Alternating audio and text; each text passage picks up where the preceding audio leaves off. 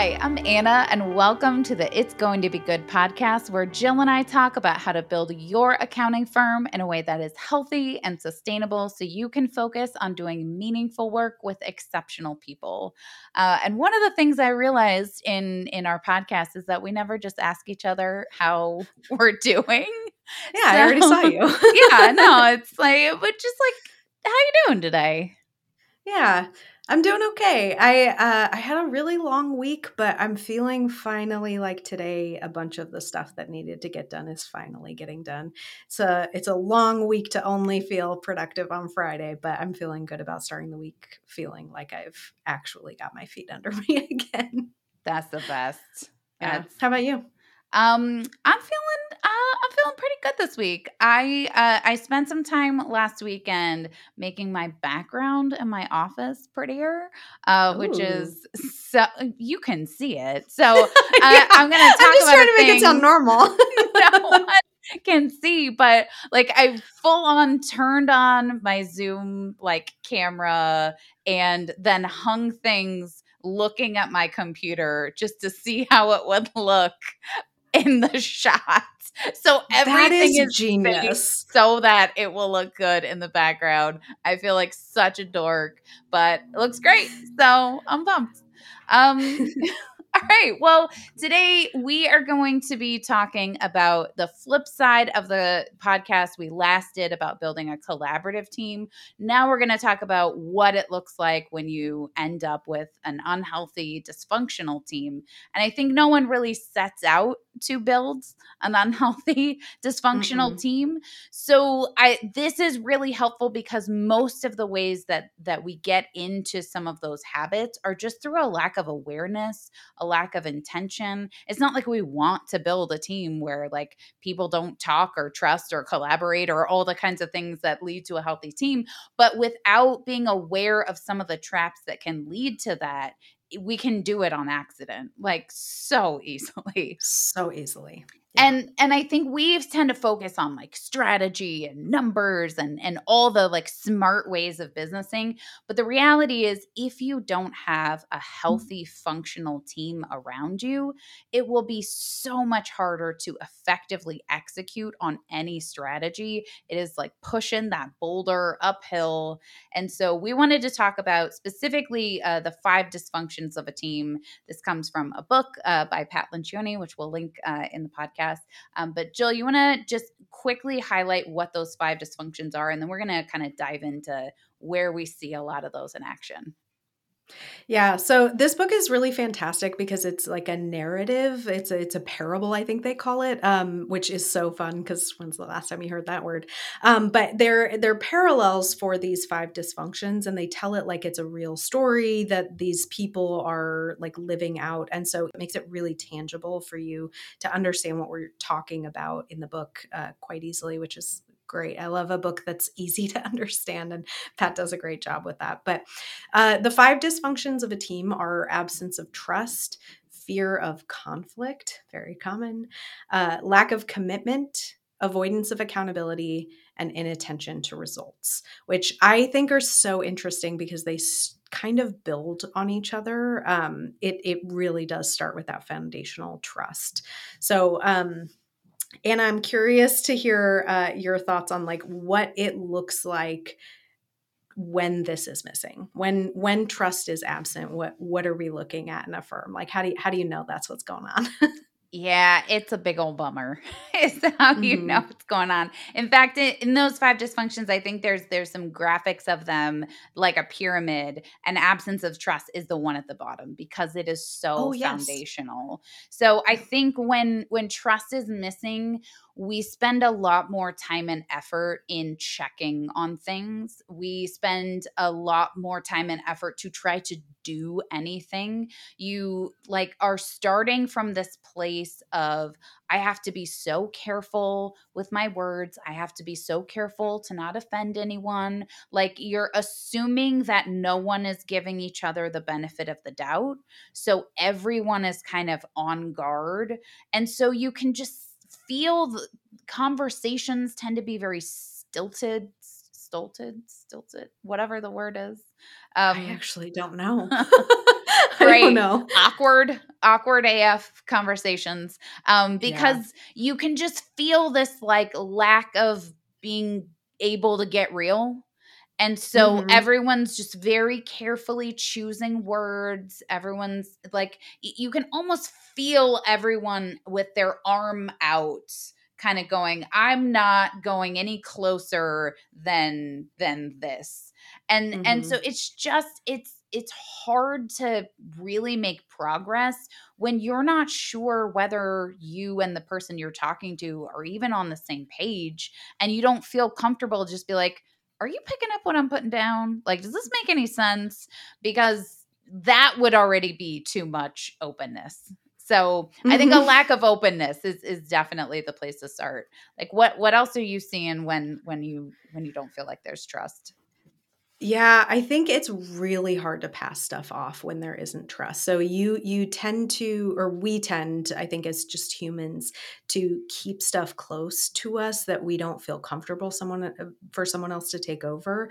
But that just means we keep a lot more stuff on our plates, and it's often the wrong kind of stuff, because it's the stuff that makes you feel vulnerable. It's not necessarily the thing that you are best at or the thing that you can add the most value in.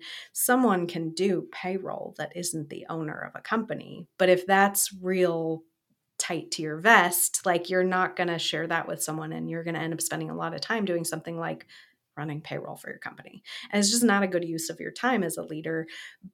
But it feels unsafe to pass it off when you don't trust people. So there's a lot more stuff you'll keep on your plate when you really don't feel like you can trust anyone on your team or trust them to do that kind of work, or, I trust them, just not with that. And it's like, well, then that's on you then. You're going to keep that. And so that's the choice you're making, which is totally a choice that's on the table, but it just means you're going to spend a lot more time doing really mundane tasks. And I think in addition to that, like, it's hard to be honest when things are or aren't working. Like, it's hard to give that feedback when you're experiencing issues with a team member or with a client or something, and you don't have trust as a foundational element built into your relationship. You're really hesitant to tell them bad news or tell them that it's not working, or give them the feedback about what you do need instead. You're just going to kind of avoid that conversation because you already don't trust them. So why would you trust them with your input? Why would you trust them with your feedback? So I think that's a lot of it. It's also really hard to hire and fire, but hire when you work in a firm that doesn't have foundational trust built. Like, if you have a team that is dysfunctional, or you have a team that just really doesn't trust each other or trust you or trust your clients even. Like, I think it goes every direction. It is so hard to bring new people into that team. And it's really awkward to let people go. It's really awkward to let them go in that environment. That lack of trust means you are much more vulnerable to, a lawsuit. It makes you so vulnerable to that liability in a way that's like really unhelpful, because not only is it more challenging to hire and replace that person, and not only is it real awkward to fire that person, but on top of that, you didn't actually get very much progress done because you spent all of your time not trusting them and doing other stuff that wasn't worth your time to make sure that they were doing a bad job. And here we are firing you. So like, it's just all a time suck. If that's where you end, you didn't get anything done in that. So it's really tough. You will go slower in the absence of trust always. Like, that strategy is really hard to implement if it's all you, because you're just carrying that whole burden of moving the company forward if you don't trust your team. So there's a lot of that. Well, I think the irony of that is that the whole idea in there is like, when there's an absence of trust, we're unwilling to be vulnerable, but that unwillingness to be vulnerable makes us more vulnerable. It makes those team members turn into liabilities because we treated them that way. But when you're actually willing to be vulnerable, then like, you can have some honest conversations. So I think that the way to either, not have trust, not build trust, or actually erode trust is being unwilling to be honest, being unwilling to say, I made a mistake, being unwilling to say, I don't know how to do this. you know, being willing to say, I might be wrong, like, or even I am wrong. When people are unwilling to say those kinds of things, you can immediately tell there's no trust built there. And I think that the key to building that trust is that has to start with a leader. Your team will follow your lead. So if you're not willing to say, I made a mistake, if you're not willing to say, I don't know the answer to this question, if you're not willing to say, I could be wrong here, no one else will. In fact, there's a lot of examples in the book or in other podcasts that they've done where, you know, they're trying to encourage some vulnerability within a team. And then the CEO is unwilling to be vulnerable, and that immediately stops.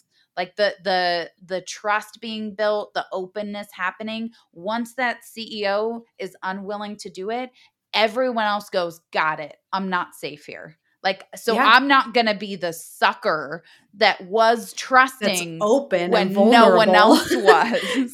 Yeah, totally. Well, and I think, you know, there's this phrase that I've heard for years that is culture is built top down. It is made from the top. And that's the burden of leadership in a company is you are responsible for creating the culture, but what you permit, you promote. And so if you permit yourself to be untrusting, if you permit your team to be untrusting, that's going to be the status quo. That's going to be the new norm. And everyone will operate that way because that's how you've built it. And so I think there's a lot to be said about being aware of this idea just in general, like even literally just the awareness of it makes you think critically about the way that you operate. So like when you're redoing someone's work and you're not willing to give them the feedback, who is that for? Is the goal for us to get the right financials out? Is the goal for us to develop a team that makes our firm sustainable and make sure that they can serve our clients so I can go on vacation? Like, what is the goal here? Because if the goal is to build a collaborative team or to equip people to do their jobs excellently, there is absolutely no benefit to you except avoiding discomfort if you don't give that feedback. If you just fix it and move on with your life, you rob that person of the opportunity to learn. But that erodes trust. It really does. Because if you're not willing to take the extra time to help me develop my skills, you're just going to fix it for me because you can't even be bothered. How are we partnering? How are we working together? How am I even being developed? Am I? Or should I just go somewhere else where I'm actually going to get some input from someone, where I'm actually going to get some feedback? I can't tell you how many people I've interviewed who have said, oh, feedback sounds great. I would love that. Like when I talk about the way that we do feedback at our company, most people are excited about that. Now, whether or not they actually can hang in that environment is a totally different conversation. But like, it sounds exciting to know where you stand and to not wonder to any team member. And so when we make people wonder, we really erode trust quickly. That's so convicting for me because I definitely I think especially before you started, that was absolutely my habit. I would go in and fix something for someone and probably not tell them because I'm like, it's not a big deal. I'll just fix it real quick. Or I could justify it by it just being my preference. But I think the reality of that is I wanted to be the hero that swooped in to save the day. And if I actually stop to develop that person, they might become the hero and then I wouldn't be anymore. And so it's so hard to stop yourself from just wanting to swoop in and be the wizard who knows how to do all the special things. Like it's that shift in going, I am going to be willing to share what I know, to be generous with that because that trust that I'm extending will mean other people can do things and it's not all on my shoulders. If you're the hero that swoops in to save the day, then you always have to swoop in and save the day. And you don't get to take vacation. Like heroes who wear capes don't take vacations. Like that's heroes who don't wear capes don't take vacations. Yes. Like it doesn't even matter if you've got the cape or not. If you're the hero of the story, you're always on call. Yes, it stinks. It's a crummy job. But I think it takes more time. And so it is something that's hard to balance when you're just trying to get stuff done. The other thing I think that really erodes trust is when we talk about people and we don't talk to people.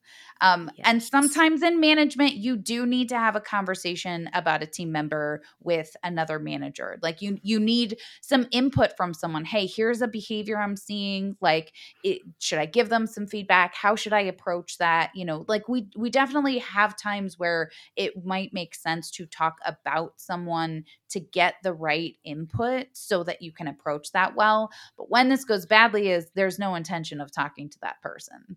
It's just talking about them. It's just like, oh, them, gosh, they're the worst, you know? And so as soon as someone is willing to do that with me, I immediately know I can't trust you, because if you're doing that about someone to me, then there's nothing to guarantee you're not doing this about me to someone else. So absolutely. I'm going to be much more careful with what I share with you. I'm going to be much more careful with how close I get to you. If I know that you're going to, you know, talk about people behind their back, like I don't actually think I'm so great that you could never find anything to say about me behind my back. So that is an easy way to erode trust is talking about other people instead of talking to them. So one of the things you used to say is, are you going to tell them or am I? Because one of us needs to. And I think that's so helpful because it automatically like sets the tone of the conversation of whatever we're talking about here is going to get communicated with that person. So who's going to do it? Because this is too important to talk to that person about. We're not going to just leave this here behind their back. The reverse is a hilarious quote of like, no, I'm not going to tell them to their face. I'm just going to talk about them behind their back like a normal person, which is hilarious and not healthy, turns out. Turns out through years of unlearning this, turns out not a great way to connect. Not really. So, okay. So we've already eroded all the trust. We've already made sure we don't trust each other. What's the second way to make sure that we can build an unhealthy, dysfunctional team? This one is near and dear to my heart because I think conflict can be so helpful and so productive. And when there is a fear of conflict, you stunt growth so fast and you stunt development. You just like break the whole thing down. And so when healthy conflict is missing, we are usually trying to make ourselves feel better or make someone else feel better. Like, I don't want to tell you this bad news, but that's not really about how it makes you feel, because if you need the feedback, you need the feedback. I don't want to make you feel bad because that'll make me feel bad. And so I think the theme throughout all of these is I prioritize my comfort over the right thing. And that is not right. So like, I think a lot of times, like we will avoid having the uncomfortable conversation because we're afraid of hurting someone's feelings. We're afraid of them quitting, like are hurting their feelings. And so like, they just want to bounce and then we're out a team member. Like there's a lot of fear motivation for that, but it's really self-preservation fear for the most part. It's about feeling uncomfortable. It's not about the other person. And as soon as it starts to be about me that I'm self-protecting and not about helping the other person grow, it's just a problem and it needs to get flipped. But I think that healthy conflict requires trust. And so in the absence of trust, there is likely an absence of conflict. So if I don't trust you that we can have this hard conversation, I'm not going to have that hard conversation, which means we're not going to have the conflict, which means we're probably not going to end at the right answer. So we're just going to keep assuming that whatever HIPPO, the highest paid person's opinion. Yeah. Highest paid person's opinion wins. And that can function if that's the business model you have. But if you're looking to do the right thing and not just your thing, it's going to be a different process. And it's going to be really hard to restore that trust that necessitates conflict. But it's possible. I've definitely seen it. It's not insurmountable. I have seen teams come together, engage in conflict, no matter how uncomfortable it is, and move through unlearning conflict avoidance habits and relearn how to just have the conversation out of care, because conflict is just friction. It doesn't mean we're fighting. Those are different things. I don't like fighting. I like conflict that helps us arrive at a good place, that helps us reach peace, that helps us understand each other better, that helps us arrive at the right idea. Like, the goal has to be really front and center. It can't be about me and it can't be about you. It's got to be about the goal. So what are we trying to accomplish here? I think is the question we have to keep asking in like every conversation that has any amount of friction in it. What else do you see? Well, I think fear of conflict is near and dear to my heart because I absolutely did avoid conflict. I think I had the opposite bend of you when we started working together, whereas you were like, healthy conflict is great. And I was like, whoa, what now? That's a lot. You said conflict and that one's uncomfortable and I don't like it. It doesn't make me feel good. And I very much had the bend of wanting to avoid conflict. And I think what I learned and what I've been learning over the last 3 years is that it's not helpful. And when you avoid conflict, the conflict only grows. And when you finally have to deal with it, it is so much worse than if you had just dealt with it when it was small and manageable. And so I have all of those same fears. Those are all of the same reasons why I avoided it. I also avoided it because, you know, there are people that will show up in conflict and be defensive. They will get upset at you. Like some of that not wanting to hurt someone's feelings is a learned behavior, because if you try to engage in conflict, people will emote back at you. And that will be depending on, you know, wherever their bend is, whatever their tolerance for conflict is, how you position it. If you don't have a lot of reps in at doing healthy conflict, you probably do it badly. And then they respond in kind. And so no one really knows how to do it effectively. So then we avoid it even more because it's like, I had a bad experience. Damn it, I'm deaf. But yeah, no, I think that's right. And I think like the other person's response is not unimportant. Like It affects you. But we have to remember that this is a muscle. You can't just go run a marathon and be cool the next day. You have to get the reps in to be good at it. And so it requires practice, which is the hardest part of it, because you practice when you're bad to get better, but you still got to practice while you're bad at it. Yeah. And so I think, you know, some of the things that helped us, or maybe not helped, that's the wrong word. A lot of the things that made us not want to do this was that defensiveness, or someone blowing up, or someone like fear of someone resigning, or fear of, you know, this actual problem. Like, this isn't just the end of this conversation. Like, how you respond matters. Right. And so if you can't regulate your emotions in that meeting, if you're emoting at me and trying to make me regulate your emotions for you, we're not going to end at a place that's peaceful. We're not going to end at the right place. We're going to have a really awkward conversation that just continues to be awkward. But like, right, these responses are data points for us as humans, and they're the primary reason why we avoid conflict. But you got to get the data points in on the other end of that spectrum, because conflict can be really helpful and really beneficial. And it, like, when we debate ideas, we come to conclusions that are really interesting and dynamic and really well thought out.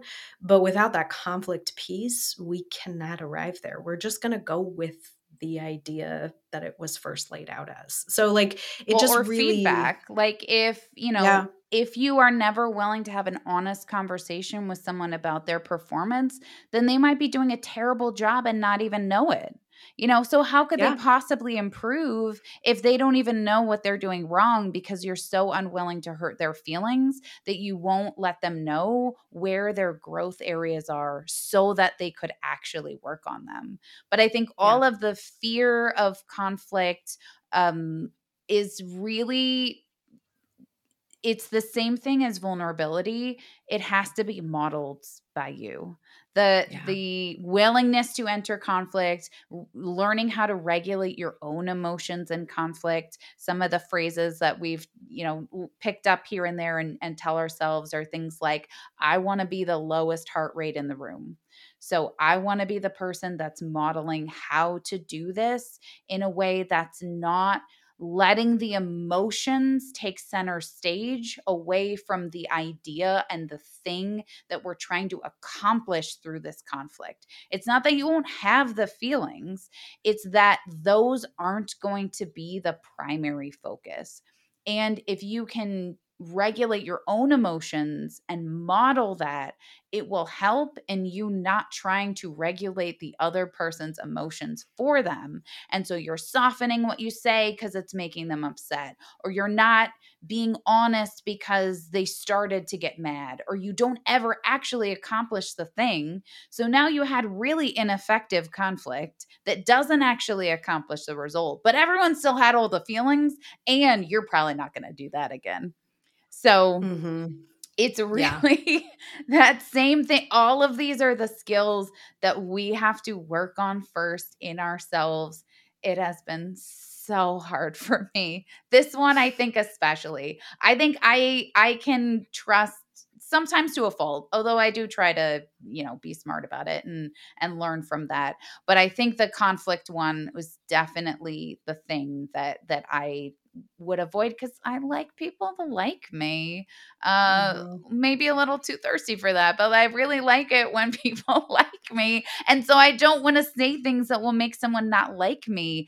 But then again, it's making everything about me. And the whole point of conflict is that we get to an end result where everyone is better. Either we're accomplishing a goal, and so we need to debate and decide an idea, or I'm giving you feedback so you actually have the opportunity to improve, or, we're having a hard conversation about how you're showing up so that you have the opportunity to show up differently because you just are aware of it now. All of those things can't happen if we just avoid it. And we end up almost certainly, talking about that fear of losing staff, you will absolutely lose staff by never telling them where they can improve. And by being unwilling to have a hard conversation with them, like at some point they will leave anyway because they can't grow here. And so you will end up losing them by avoiding it, which you're trying to not do by avoiding it. Yeah, it's pretty ironic. Well, and I think the way that we approach these kinds of conversations, whether we're collaborating about a project or an idea or giving like direct feedback or doing a coaching with a team member, we will seek first to understand always. Like I will start with questions and then I will dive into the feedback, and I'm just going to shoot you straight, because if I soften it to take care of your emotions, that I've stepped into a place that's not healthy or good for either of us. And I'm assuming a lot about how you're feeling, and it's just not the right distribution of responsibilities. We're both going to feel however we're going to feel, and all of that's okay.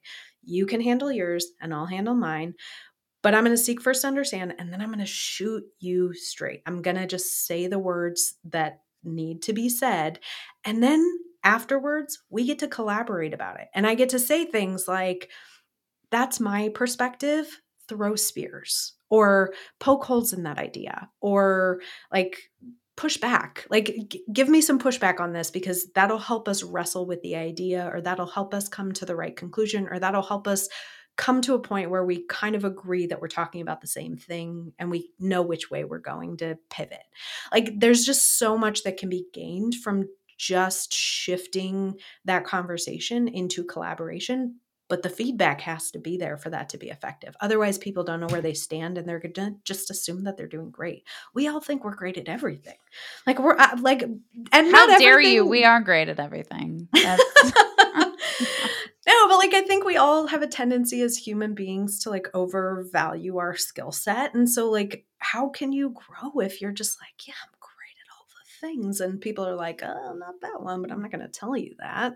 I'm just going to say it behind your back like a normal person. Like a normal. No, but the irony of that then is if someone shoots me straight, I trust them. Yes. And so by being willing to engage in that hard conflict, you build trust. And by avoiding it, you erode trust. And so all of these things build on each other, not just from the bottom up, but from the top down as well. Like if you aren't going to do conflict, I don't trust you because I assume that you're just saying everything's fine, but it might not even be fine. And I won't know. So how could I possibly trust you if you won't just tell me the truth? But sometimes telling the truth means that you're going to enter into conflict. And this is not when it's done. I think especially for really tricky conversations, for like personal feedback, we almost always will have a conversation about it because I want to know if I'm approaching this right. I want to make sure that this is worth saying, by me, and this is worth saying by me right now. Is this important enough?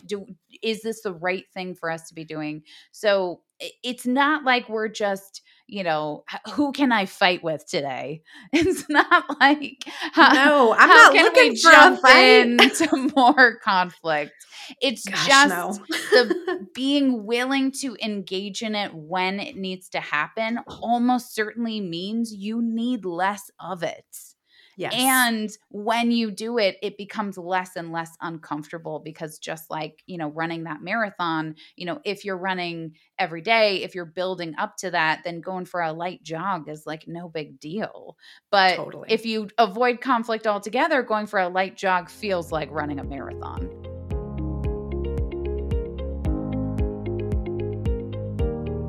Modern bookkeeping firms have a pretty robust tech stack between workflow management, communication, file storage, client apps, and of course, QuickBooks. Getting the month-end close done can be a lot. Keeper wants to help you streamline the process and get it done in one place. By connecting your client's QuickBooks or Xero file to Keeper, you've got a powerful monthly review feature designed to help track inconsistencies, surface transactions that might not have gone to the right place, review for new payees or accounts, and a lot more. We use Keeper at Accrew, and I personally love being able to review the P&L and balance sheet across months by payee, so I can easily see if something is missing or if there's something we may need to ask a client about. And to be honest, I feel like we are only scratching the surface of what all Keeper can do. To learn more about why Keeper is trusted by thousands of bookkeepers and accountants like us, check out Keeper.app. And hang on to your calculators, folks, because we are happily offering you 20% off your first 3 months with Keeper. Just use the code GOOD20. That's GOOD20. Okay, so we don't trust each other. We don't have any conflict. What's the next best way to build a dysfunctional team?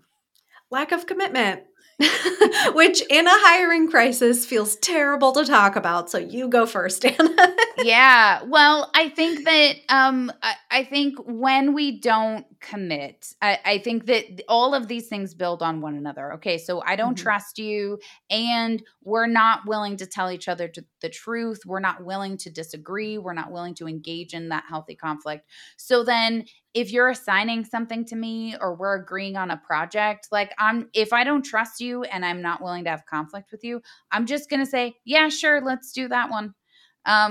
But I'm not bought in, because I can't genuinely weigh into this, then I'm not going to genuinely buy into it. But I don't trust you enough to say no. So I'll just say yes and agree to things I don't agree to. And then I probably won't do them.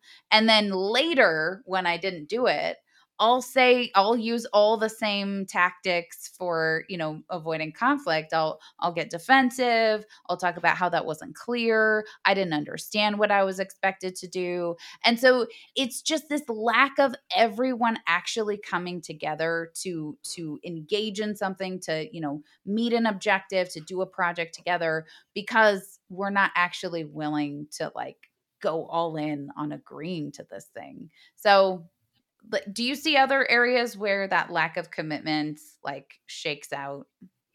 Yeah, I think one of the things is Like things just don't get done well because no one's really invested in it. And I think this shows up when you have like multiple owners of a project. If everyone's the owner, no one's the owner. And so that's kind of the same idea as like that lack of commitment. If you're just kind of here to tick the box, like things aren't going to be done that well. We don't have trust, we don't have conflict, and now we don't have commitment. And so we're just really just clocking in and out. And that is not a functional or productive way to do business, in my opinion.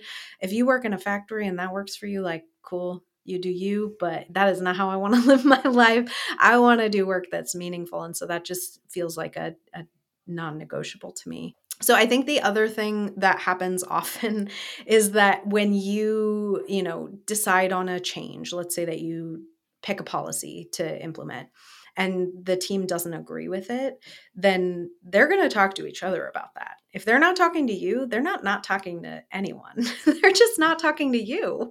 And they will talk to someone. And if you're lucky, it's just their spouse that hears their venting. But in all reality, if there's no trust and no conflict, then odds are good they're talking to each other about it. And then you don't actually get commitment at the end. It creates silos and it like really breeds office politics, and it's just super unhelpful and unproductive. And I think the last thing that I'll highlight is, and I've noticed this a lot with our team currently as it is, they ask really good questions, they challenge ideas, they'll push back. And what we get at the end of that is we get the best idea winning, not just my idea, but the best idea winning. And so when people don't do that, on the flip side, we miss out on that idea and we miss out on that like different perspective. We miss out on those questions that could help us arrive at the right conclusion. And it's really frustrating to realize after the fact that someone saw something and just didn't speak up. Like, it's real annoying. Oh yeah, I thought that might happen, but I just didn't want to say anything. And it's like, what? Say something. Say something next time, please. Yeah.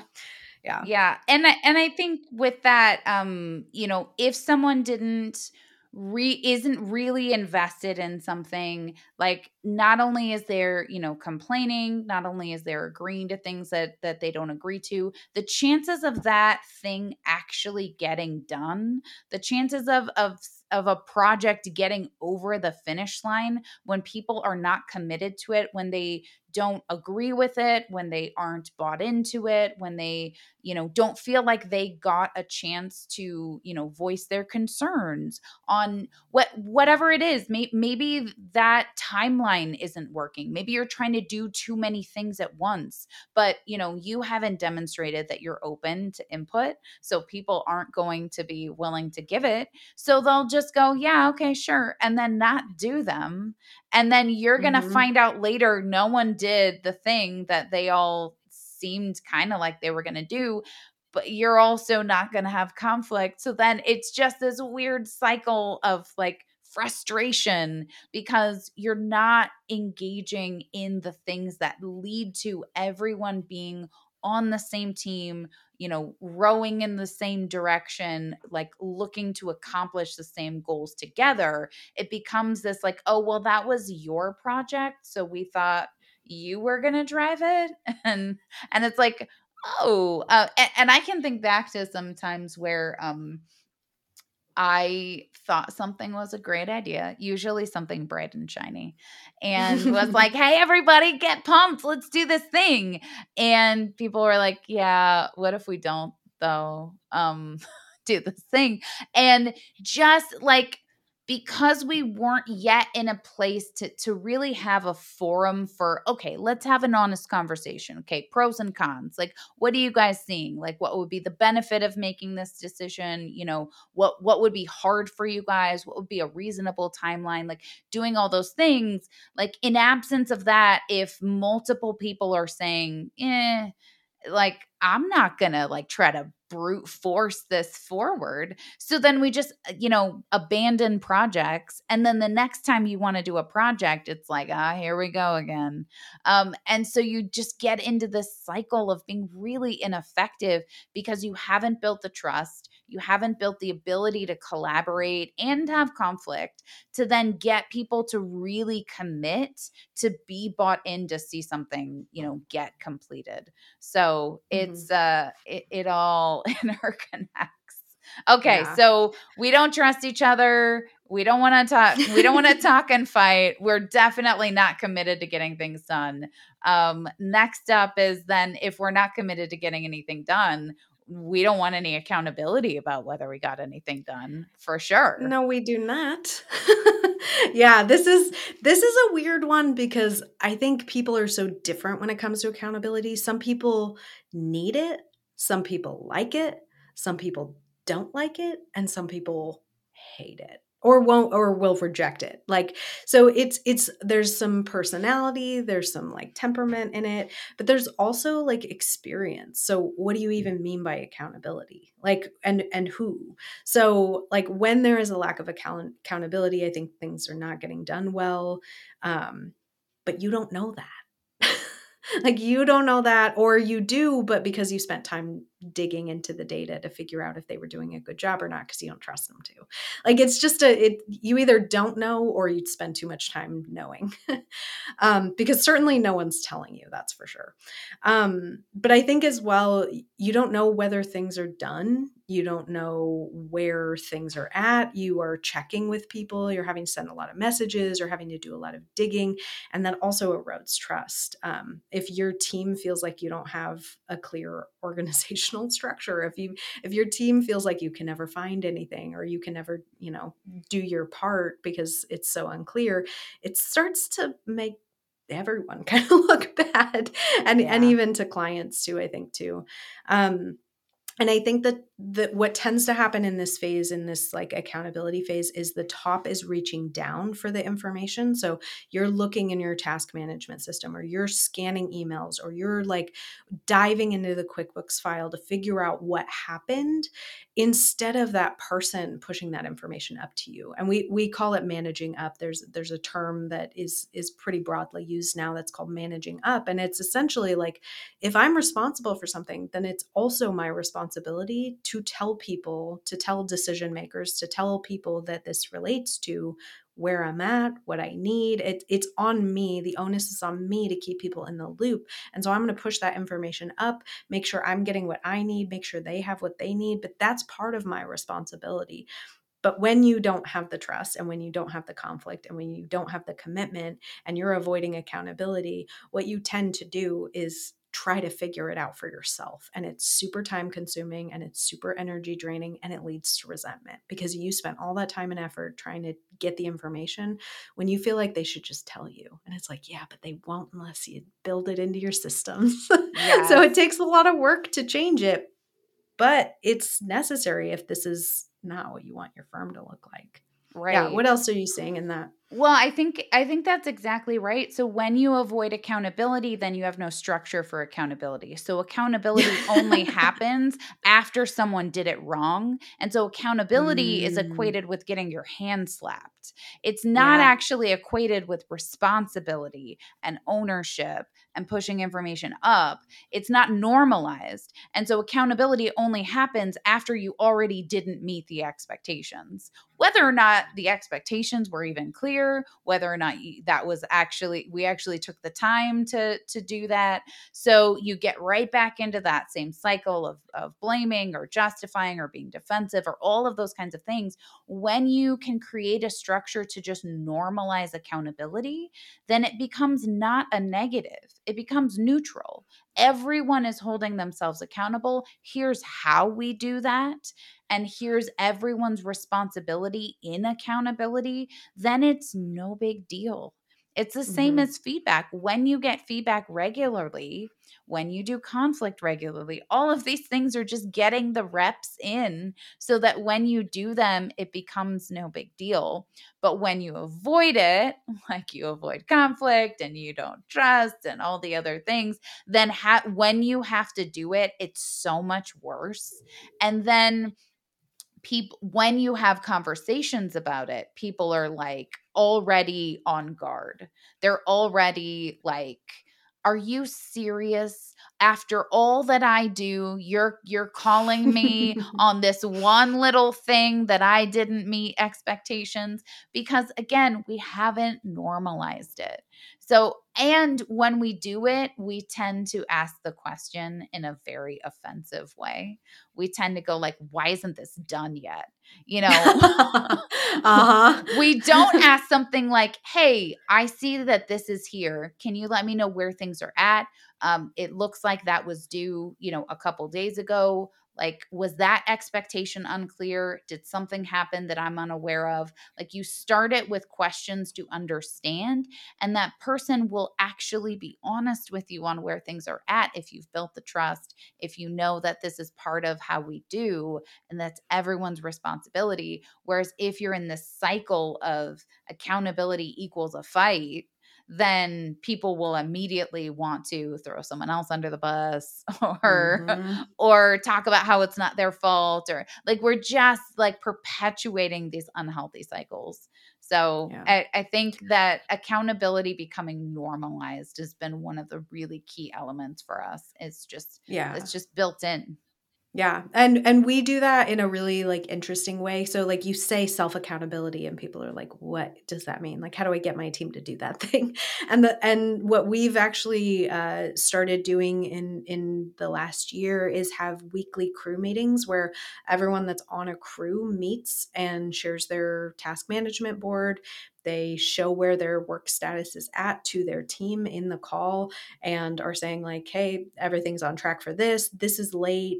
I got approval from operations that it was approved to be late. So that's already done. We're good to go on that. It'll be done on time now that we've adjusted the date. Like there's just this like built-in rhythm so that when you have to hold yourself accountable to a mistake, it's a lot easier. So I think starting with low stakes reps of I'm going to hold myself accountable when I did it right. Then I'm going to hold myself accountable when I did it wrong. And again, culture's top down. So we got to start with that. So we own mistakes often, and it's absolutely intentional so that our team knows that this is the kind of place that you should talk about this. But it's really hard to start there. It's really hard to start at accountability for mistakes. So starting with accountability for successes is a really low stakes way to get that shift to start for accountability.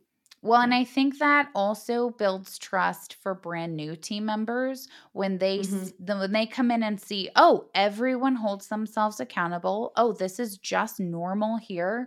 This is how they do. Oh, this is what happens if you didn't meet an expectation. This is what we do. No one's getting their hand slapped. We're just going to have an honest conversation about what happened and how you're going to ensure that doesn't happen again. And then it doesn't have to be this whole big deal. So I think when accountability is baked in, then everyone is on the same page and is committing to it. And then if we have to have conflict about it, it doesn't feel like this big fight, and it builds trust. So all of these things, again, just seem to connect to one another somehow. It's like the person who wrote this, like, did it on purpose with a lot of thought and intention. Or like had a vision or something. Yeah, or whatever. And then that last piece that I think is a little bit less, like, obvious. Like, I think when people don't trust each other, like, that's obvious. I think when people don't fight or have some of that unhealth around conflict, it's pretty obvious. I think an inattention to results is a little bit more vague, but I think it is that last missing piece that if we don't actually pay attention to that the thing got done, that we met the objective, that we accomplished what we set out to do, when we act like, oh, you made something. We didn't have anything before, so anything you made was just great. And there's really no, like, pursuit of excellence. There's no, like, clear definition of what done looks like so that we know if we got there. And there's no expectation that we will be pursuing excellence. So anything you did is better than nothing that we had before. It's pretty demoralizing. If you really think about it, what you end up saying is the work you're doing doesn't really matter. Yeah. Yeah. And I'm not going to develop you. I'm not going to invest in you. This is adequate. So let's move on. And it's like, who's it for? Who is this for? Like, the results are for the outcomes for clients. They're for the team to have resources or whatever. But the feedback is for that person. The results, like the input about like how to arrive at excellence, it's for them. And so if we're just going, something's better than the nothing we had before, then that's just saying anything is fine. We don't actually care about how good it is. It exists now. Thank you so much. You've done excellent work. Or we're saying, this is probably the best you could do. Oh, so yeah, we can just call it here. Let me take it from here. The adults will handle it now. You know, you did your best. Good. That's where you can just stop here. There's something really demeaning about not actually paying attention to the result that we want and being willing to do all the other things that get to an effective, you know, awesome result in something. Well, and on the flip side, I think if you only care about results, you completely miss out on those development opportunities too, because it's not about, again, it's not about that other person. It's only about the result. And if it's only about the result, that person doesn't have any opportunity to grow. And so you're just giving feedback to arrive at the right result when you could just do it yourself. Like if this is the foundation we're building off of, like, why even have a team at all? Like it doesn't sound worth it at all. Well, and when you do that, you end up kind of thinking that. When you kind of grab the thing and go, thanks for that. You did your best. Let me actually make it good. Your mind is going, you know what? Next time I'm just going to do this myself. Because it wasn't even worth trying to get it wasn't worth any amount of effort to get somebody else involved because I'm just going to get whatever at the end of it. It's like, but you didn't paint what you wanted. You didn't give the clarity for what doing it well would look like. You were unwilling to engage in any amount of feedback or disagreement or pushing back. And so, of course, we're going to end at whatever. And then you're only going to reinforce the idea that you should have just done it yourself. And so, I have a team. Just solopreneur it up. Like that's, you know, you should just fire everybody. The best way to have a team is just you, team of one. It is so lonely and slow sounding to do that. If you have a team, or if that's what you want sustainability, you want growth, you want, you know, collaboration, whatever it is, if team is part of that vision for you, the idea of going, you know what, it's just easier to do it myself sounds so sad to me, because how many things in your life have not gone to plan the first time you tried them? If every time I tried to delegate something to someone, the first time it went wrong, I stopped doing it, I would not delegate anyone to anything. I have done every delegation poorly at some stage or another. And so like, if I always take back what doesn't work, I'm not going to have anything to delegate, and I'm going to be responsible for everything. And that is so lonely. And it's lonely to be, you know, at the top of a company, but it's way lonelier to be at the top of a company of one.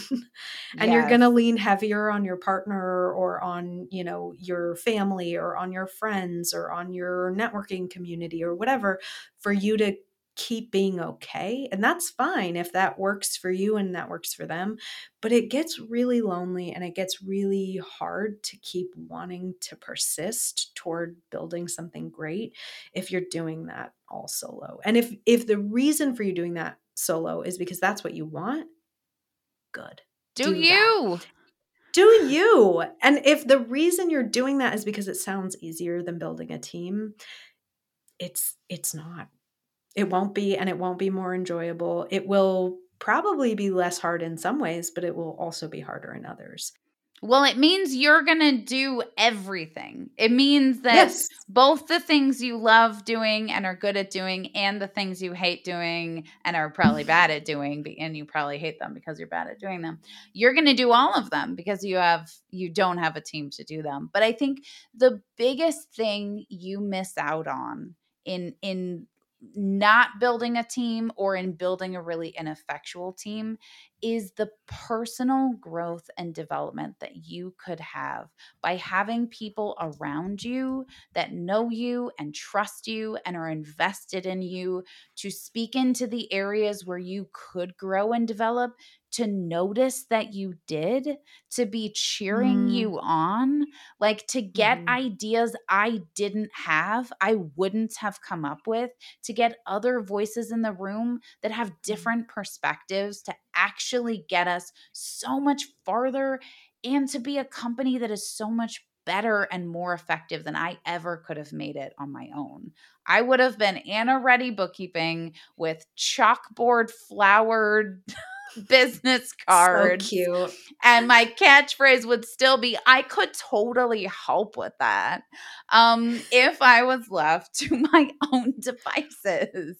But bringing in smart, like capable, hardworking, lovely people who we've built trust with, who were willing to run towards the fire, engage in that conflict to get to a good end result, who were willing to hold accountable, who were willing to say, hey, this isn't what I had in mind. Here's what I'm actually looking for. Like, let's get this to where it's done. And, you know, people that I'm willing to say, hey, we're all on board. Let's get this done together. Man, that is so much more fun and fulfilling and meaningful. But it's so easy to build a dysfunctional team on accident. Like all of these things are so easy to fall into. I have been guilty of so many, if not all, probably all, if I'm being honest.